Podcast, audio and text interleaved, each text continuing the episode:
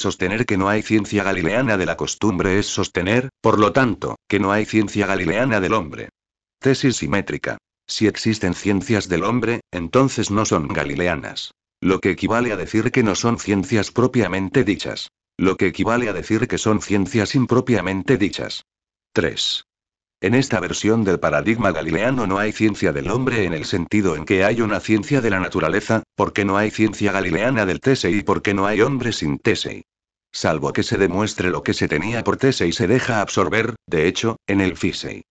Salvo, pues, que se naturalice lo que se tenía por acostumbrado. Quedan solamente dos posibilidades, según todas las apariencias.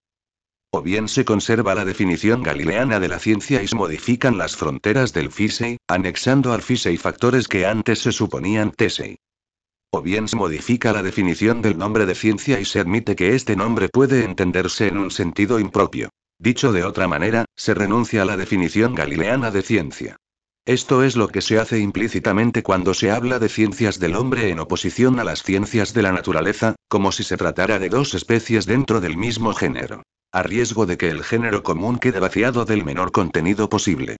Las ciencias del hombre, muy lejos de tener a las ciencias de la naturaleza por modelo ideal, deberían distinguirse de ellas en todos los puntos esenciales y del modo más radical posible. Como programa de investigaciones, el estructuralismo intervino precisamente sobre esta cuestión. Su grandeza consiste en esto. Planteó como tesis que el dilema no existía. Sostuvo en su doctrina y demostró por su práctica que sectores enteros de lo que se había atribuido siempre al Tesei podían ser objeto de una ciencia en el sentido galileano del término. Sin que por ello, y aquí reside la novedad singular, sin que por ello el Tesei quedase reducido al Fisei. Más aún, los objetos privilegiados de la demostración son justamente los objetos que hasta entonces constituían la diferencia del hombre con la naturaleza. El lenguaje, el parentesco, el matrimonio, los mitos, los cuentos, la cocina, el vestido, el adorno, etc. Al hacerlo, el programa reasumía con nuevos costos el problema crucial del que puede sostenerse que el siglo XIX había sido el inventor. En los primeros tiempos de este siglo, en efecto, se pudo observar ese extraño encuentro por el que los hombres, separados radicalmente de la física y por el solo efecto de las relaciones que construyen libremente entre ellos, son movidos a obedecer con imperativos tan anónimos, tan constantes allí donde se ejerzan, tan necesarios e inexorables como los de las leyes de la naturaleza, pero eventualmente tan variables de lugar en lugar, de época en época, como las costumbres. La economía política lo testimonió, pero no menos la etnología, la sociología o la lingüística. El paso estructuralista consistió en esto. De lo que hasta entonces había constituido un problema multiplicado en tantas versiones parciales cuantas ocasiones había de plantearlo, el estructuralismo hizo un conjunto consistente de afirmaciones. Esto es lo que forma la base del programa. Se lo puede analizar en cinco tesis mayores. Primeramente, la necesidad de pura tesis existe y es preciso aceptarla como un dato. Ella combina entre sí dos modalidades aparentemente opuestas. Una necesidad tan coactiva como la necesidad de naturaleza y una contingencia tan sujeta de variaciones de lugares y tiempos como la tesis de los antiguos. Segundo, la necesidad de tesis, una vez constatada como un dato, debe ser erigida en objeto de ciencia en sí mismo y por sí mismo. El nombre de estructura resume esta decisión. Tercero, en tanto necesidad, todas las manifestaciones particulares de la necesidad de tesis poseen rasgos comunes, pasibles de un método común. Por cuanto, entre las necesidades de tesis, la necesidad de lengua es la mejor analizada y la que además exhibe más abiertamente a cumplir un papel específico.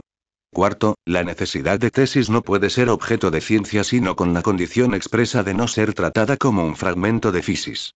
Quinto, no se formará ninguna hipótesis sobre los orígenes, materiales o no, ni sobre la constitución, gradual o instantánea, de una necesidad de tesis constatada. La gran polaridad retorna sin cesar en las palabras para complicar la expresión de un programa que, en su principio, debe no saber nada de ella. El conjunto de los estructuralistas concuerda en lo que esto implica. Combinar la exigencia de la ciencia moderna y la negativa a alinear sus objetos según los seres naturales. Así pues, a primera vista el programa parece determinado por la distinción heredada entre Fisei y Tesei. Pero la distinción antigua es puesta al servicio de fines diametralmente opuestos a los usos antiguos. Muy lejos de que el Fisei deba determinar los límites de la ciencia, se afirma que el dispositivo de la ciencia moderna franquea los límites del Fisei. Para ser más precisos, quitó toda significación a la noción de Fisey, de modo que ya en Galileo estaba todo alterado, sin que hasta aquí nadie hubiese valorado esto en su exacta medida. Se requería una definición de la ciencia moderna tal como la formulara Coiré. Es decir, la obsolescencia de la gran polaridad y la radical distinción entre naturaleza y fisis. Obsérvese de paso que, una vez más, Lacan distinguió con mayor claridad que los propios interesados la fuerza de la correlación. La referencia a Coiré es en él constante. No es independiente, sino claramente dependiente de la referencia no menos constante a Jacobson y Levi Strauss. Se comprende que Levi Strauss haya utilizado el término antropología. Su objeto es el antropos de los antiguos, antropos que era el soporte del Tesei como opuesto al vasto conjunto del Fisei. Pero también lo hizo para negar de inmediato la polaridad. Negación significada por el epíteto estructural. En el programa que resumen los nombres de estructura y estructural, los lugares privilegiados del Tesei corresponden desde ahora de Galileo, sin dejar de corresponder a la cultura. Entre ciencias exactas y ciencias sociales, o ciencias del hombre, o ciencias humanas, o ciencias de la sociedad, etc., entre Fisei y Tesei, la distinción heredada subsiste pero como punto de partida de un itinerario completamente diferente somete por primera vez la gran polaridad tomada en sí misma a la coactividad galileana tomada en sí misma. Con esto, modifica radicalmente la gran claridad, pero no la ciencia. La ciencia reivindicada por el estructuralismo es sin duda la ciencia galileana. Es decir, una ciencia que responde por lo menos a dos condiciones. Es empírica y está matematizada. Desde el punto de vista de lo empírico, la promoción de lo formal, tan insistente en los estructuralistas, pasa a ser una versión del movimiento que Coiré diagnosticaba en Galileo. La eliminación sistemática de los qualia. Tiene una consecuencia, juzagada feliz. En el seno del Tesei reina la diversidad. Desde ahora esta diversidad se deja reducir a una diversidad de las sustancias que no debe ofuscar la recurrencia de las llenas.